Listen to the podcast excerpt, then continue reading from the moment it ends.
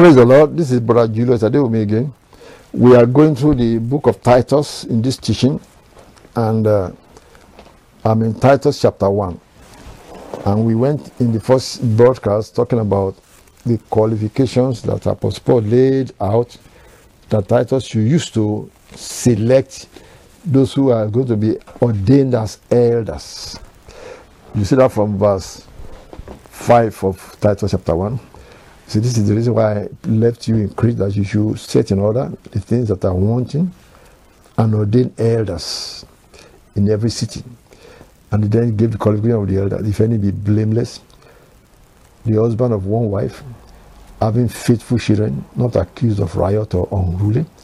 He said, a bishop. He said, what's the difference between a bishop and elder? Said, the, the same word that sometimes they translate these words to mean bishop. The word bishop is like a shepherd. A shepherd. So that's what is referred to. A shepherd, when you see a flock of sheep, the shepherd is to take care of the sheep so that they do not run astray and also to feed the, to, to lead the sheep to where they can get grass and water and so on. So that is what the word bishop means, a shepherd. And these elders that they are saying ordained, they are also in that same position to shepherd the congregation and not to be laws over them, just shepherding them. But he also needed to get food also. They say, oh, let's go to this place to get food also. Let's go to the water. I'm just using that as uh, allegorically because it's not that it's going to be feeding them physically. I'm talking of the word of God as the, the food that they're going to be teaching. You want to invite some minister to come and teach them. It is the word of God. So that's like bringing the flock to listen to a minister. That should be like bringing them to a water place where they can get water. So that is what the word bishop means it's actually elders also classified as shepherds. So it's a, for a shepherd, if you use the word shepherd, you know it's not talking about archbishop this, like they use in so many denominations. It becomes like a like a title in some churches. A bishop is like a hierarchical promotional title in some churches. But that's not what it's talking about here. He's just a, a shepherd. Anyone that's going to be taking care of this flock must be blameless, steward of God, not self-willed, not doing your own will, not soon angry, not giving to wine, because in that generation many of them drink alcohol. These people should not be given to wine. It should be moderation. No striker, not giving to filthy lucre, not getting embezzlement. That's that's filthy lucre. Uh, corruption that's going on in some governments. See, in the Church of God, it shouldn't be you don't do things just to get reward from men. Otherwise, that will become filthy, filthy lost, filthy lucre. He said, but verse 8 said, but a lover of hospitality, a lover of good men, he must be sober and just, holy and temperate, self-control. He said, must be holding fast the faithful word as he has been taught, that he is able to teach others, that he may be able by sound doctrine both to exhort and to convince the gainsayers. I mentioned that the gainsayers are people that are trying to teach other people, teach people just for their own gain. What they are going to get out of it is why they are saying what they are saying. You see example of that I mentioned in the last podcast. Uh, people that are preaching prosperity gospel. Say they are not preaching prosperity gospel just because they want this fellow that is listening to them to get prosperous. They are more more important to them is the is asking these people to sow the seed into their ministry so they can get the money It's more or less for their own gain. They become gainsayers. If that is their motive. God is looking at motive. Yes, God wants us to be prosperous. Yes, God is going to bless you when you give. But you see, what is the motivation for this preacher? Is it his motive is just the reward he's getting from these tithes and this offering? Because if he's that's all he's preaching, bring your tithe, bring your offering. God is going to bless you, but bring your offering, bring your tithe. So that when they begin to bring the offering, he's thinking of yes, he's going to be rich now, his church is going to be big, he has money to do all these things. You see, that is gainsaying.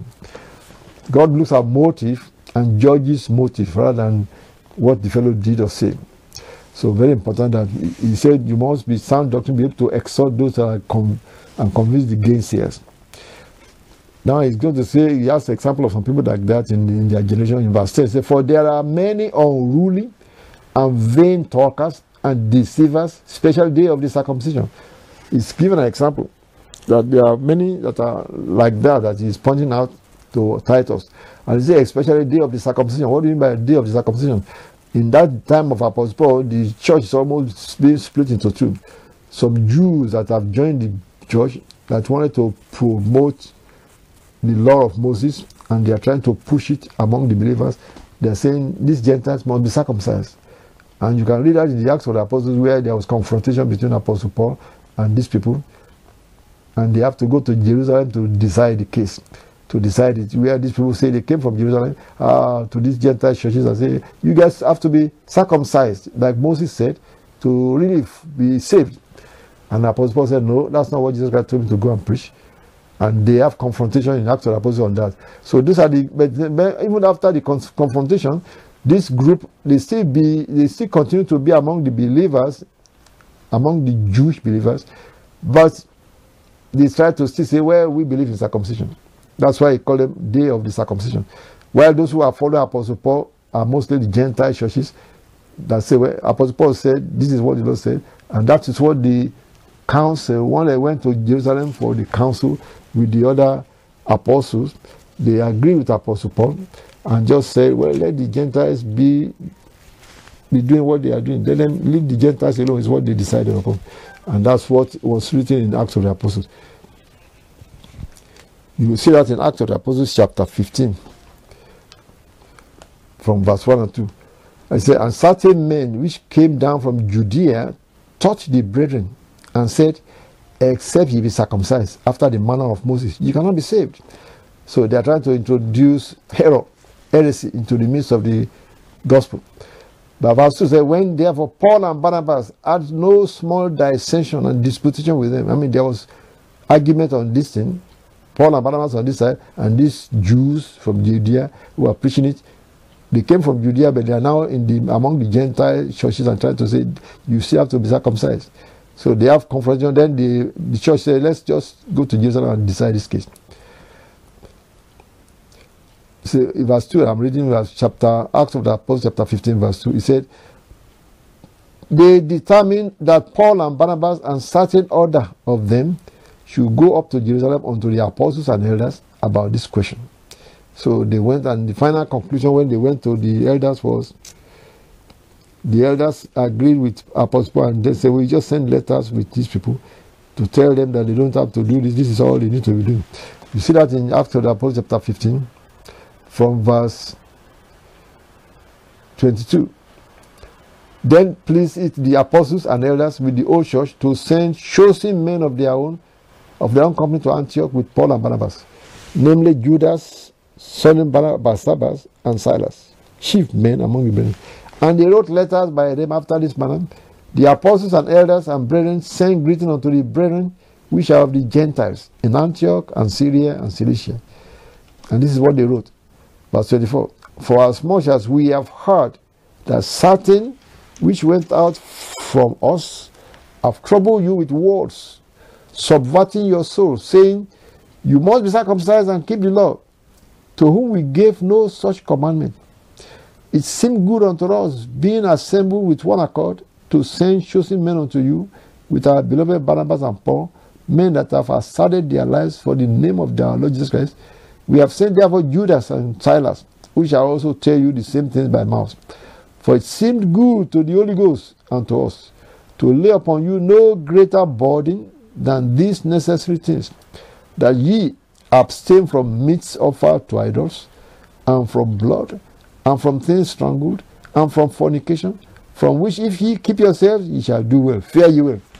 So they just more or less summarize what they believe are the main things that are sinful behavior that these Gentiles may have been used to in their in their Gentile world that the Jews classify as unclean.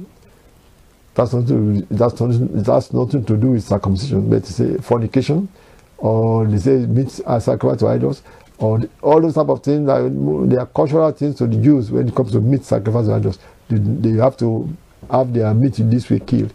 And but the Gentiles have they eat every kind of meat, they sacrifice meat to gods and then they eat it as if the gods are listening. So they say, well, those are all idolatry. So they are saying, if you keep yourself from all of this, you are you do well. Forget about circumcision. And that was, but see, even though they did that, these people that brought this idea from Judea, they were not really fully convinced, so they kind of separated themselves and they still fellowship with the rest of the Gentile when they come around, but they were still known to be where we are of the circumcision. That's why Apostle Paul said, especially day of the circumcision. They are like another group among the believers. So you can see the church at that time started to have two different groups. Those that are of the circumcision and those that are not of the circumcision, that are following Paul and Barnabas in the Gentile world mostly. And you can see, well, what about all the Jews that were like Peter and so on and so forth? You see Apostle Paul say he had to confront Peter when Peter visited them in, in all those Gentile world. He said, Peter was with us, fellowshipping with all the Gentiles and eating with the Gentiles. But when these Jews came around again, he felt uh, he has to please them by keeping himself away from the Gentiles. Apostle Paul said, well, this is wrong. We shouldn't be having what this called, it's becoming like racism. What you call racism, where you black people don't, the white people don't want to eat with the black people that was carried over from the slavery. He said, we are no more like that. See, that was what was going on that the, the, the apostle said he has to confront the apostle, he has to confront Peter. And so you can see what was going on in that generation. But see, they at least kept themselves together. They were still walking around one another. When they come to town, they still go to the midst of the fellowship with their, of the circumcision. And some of them still fellowship with Apostle Paul. But they still kept themselves to the fact that, well, we, are, we believe in that circumcision. So that's why I said, especially day of the circumcision. Verse 11 of Titus chapter 1, I'm still reading. And he's saying these people of, that, of the circumcision that are teaching some things which they shouldn't be teaching because they are bringing from the law of Moses and trying to overemphasize things that the Gentiles don't need to even be worried about that. That's what he meant by saying, verse 7, 11 says, whose mouths must be stopped. He's talking about these people of the circumcision who subvert all houses. I mean, when they visit some fellowship in some house and begin to teach this thing, these Gentiles that are believers, they felt condemned that they are not doing this thing like the Moses wrote. I said, well, you are confusing them. God doesn't say you should be following Moses. So that's what Apostle Paul is saying. Their mouth must be stopped. Who subvert all houses, teaching things which they ought not for filthy lucre. What is my filthy lucre? for their own gain. He said, that's what I mean. Their own, when they can converse, say, well, that, that group has been following us now. They, he said, for their own gain, what they are doing it for, not for the Christ. Verse 12. One of them says, talking about these people that are preaching this thing, even a prophet of their own said, the Christians are always liars, evil beasts, slow bellies. I mean, he said they are generalizing.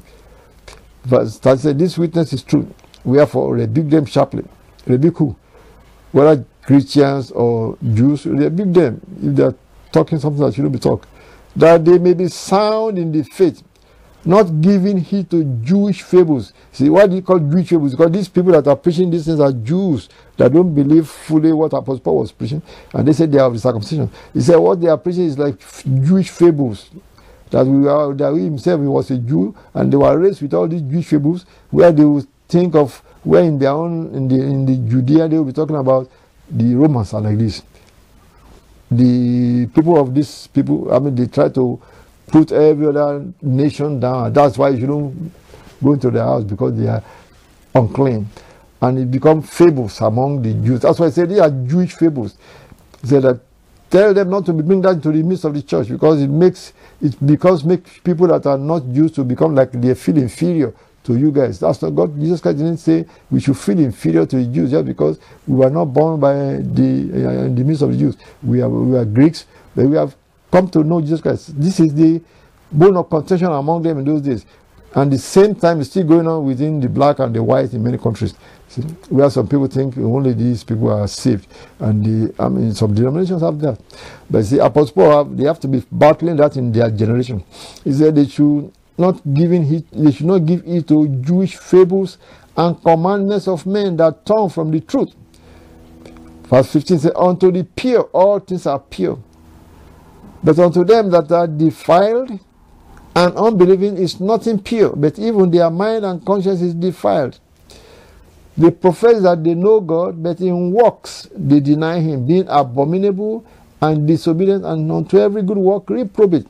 So Apostle Paul is addressing these people that are preaching things that they ought not to be preaching among the Gentiles, among the people of God.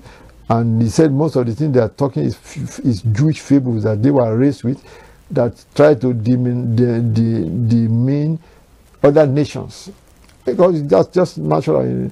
Nations that think they are the, they are the chosen of God, even though God is chosen, is called, called the, those who think that chosen of God, they down look on other nations and call them Gentiles. In fact, that's why Apostle Peter was alluding to when he said they are not to eat with, uh, they are not to go to the house of uh, the of the Romans.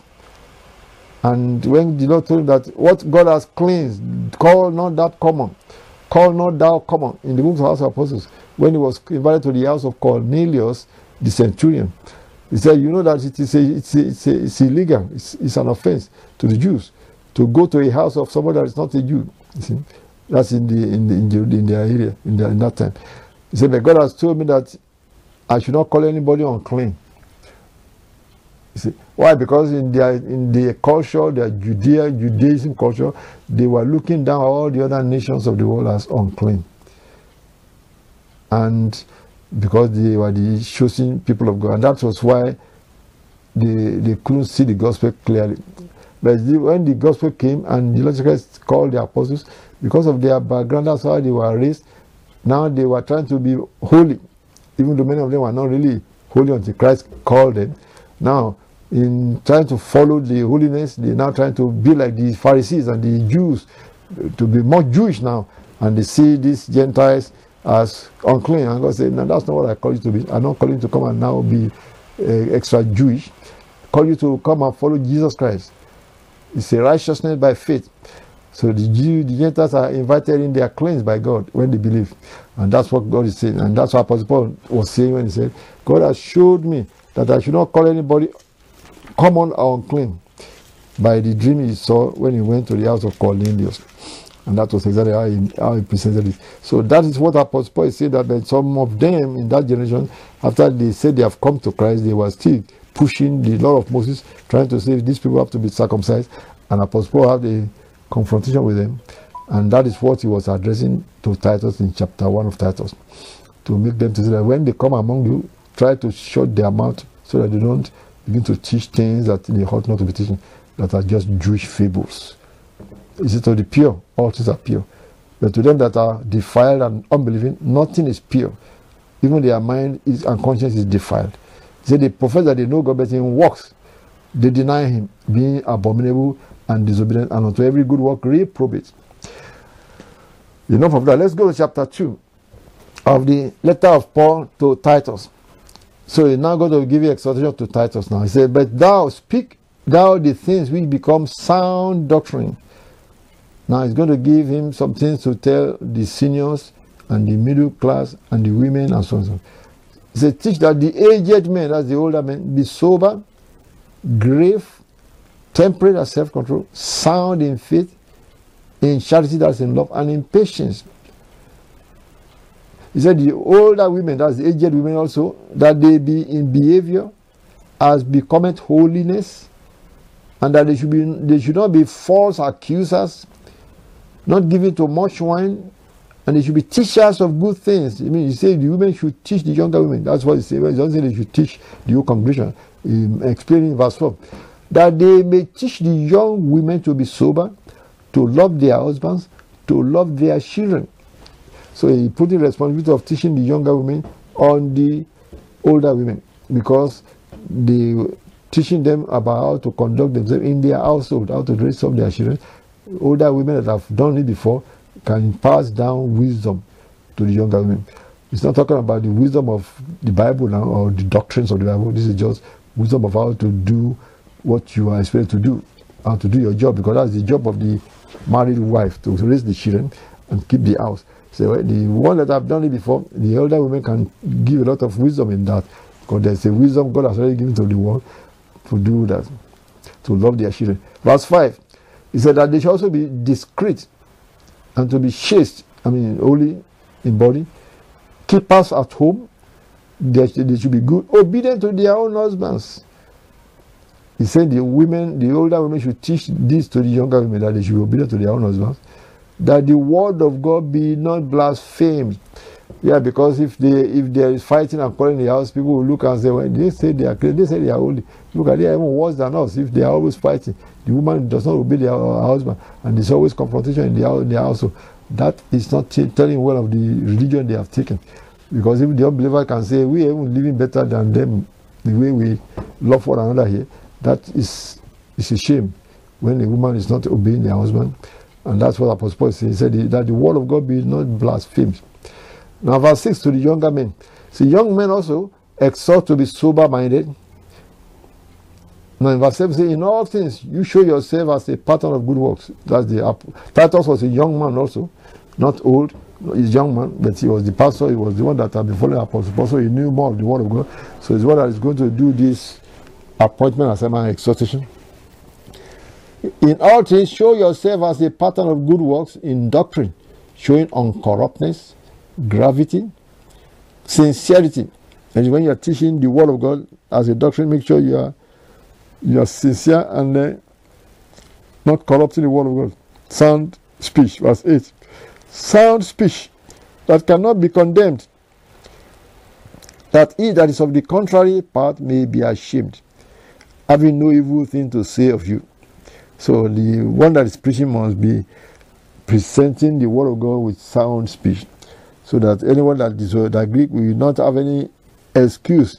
It's just that they disagree. It's whether if they disagree, the word of God, they are not against me, they are against the Lord Jesus Christ, who is the word. But if they are, if it is mean that they are against, it is mean they are finding fault with, and not with Christ, then it is my fault. That's why he said, "You are you Titus, you have sound speech that cannot be condemned, that he that is of the contrary part may be ashamed, meaning having no evil thing to say of you.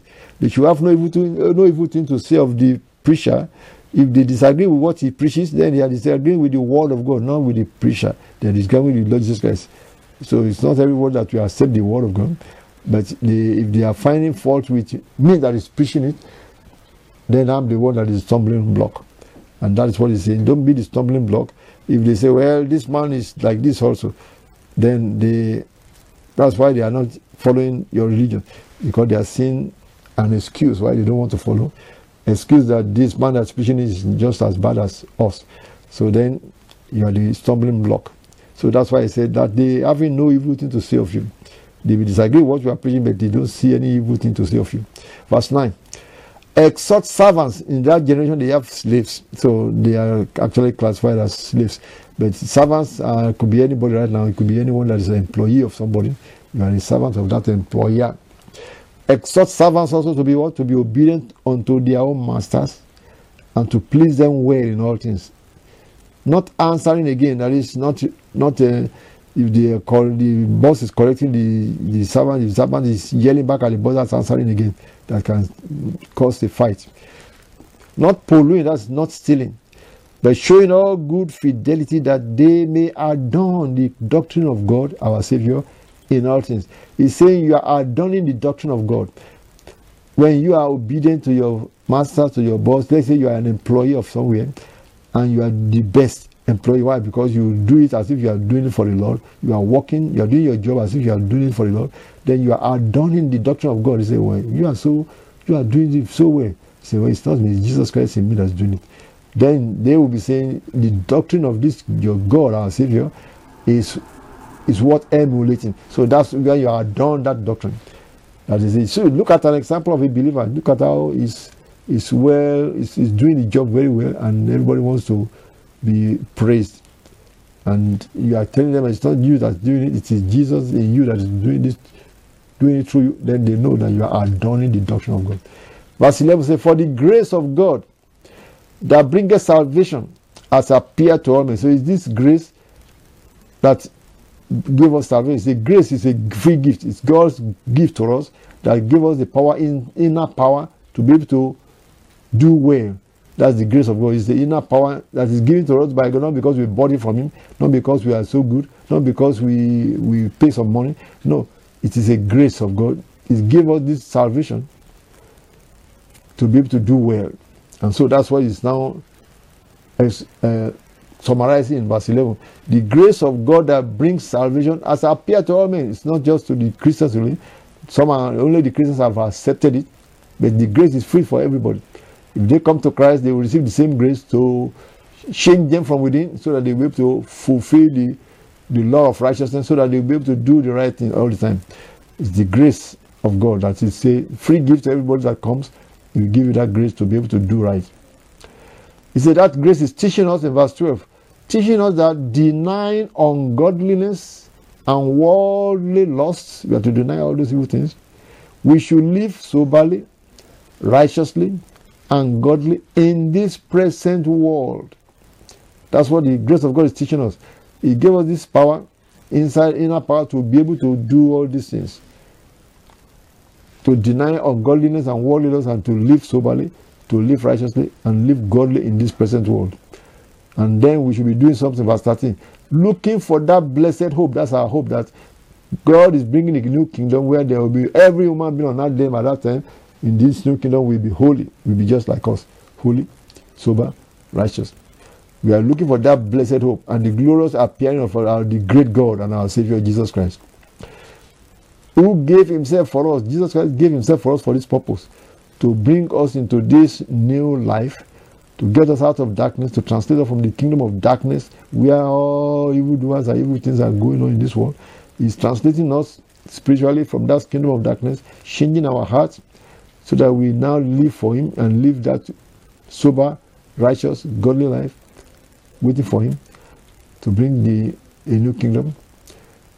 He said He gave Himself for this, that He might redeem us from all iniquity and purify unto Himself a peculiar people, zealous of good works. So that is what Christ has come and has done for us. And He's still inviting many more people, everybody, to come and accept this grace that will change you from within to be able to do the will of God, to be able to live soberly on earth, to be able to deny ungodliness, to be able to deny worldly loss, and to be able to live righteously and godly in this present world.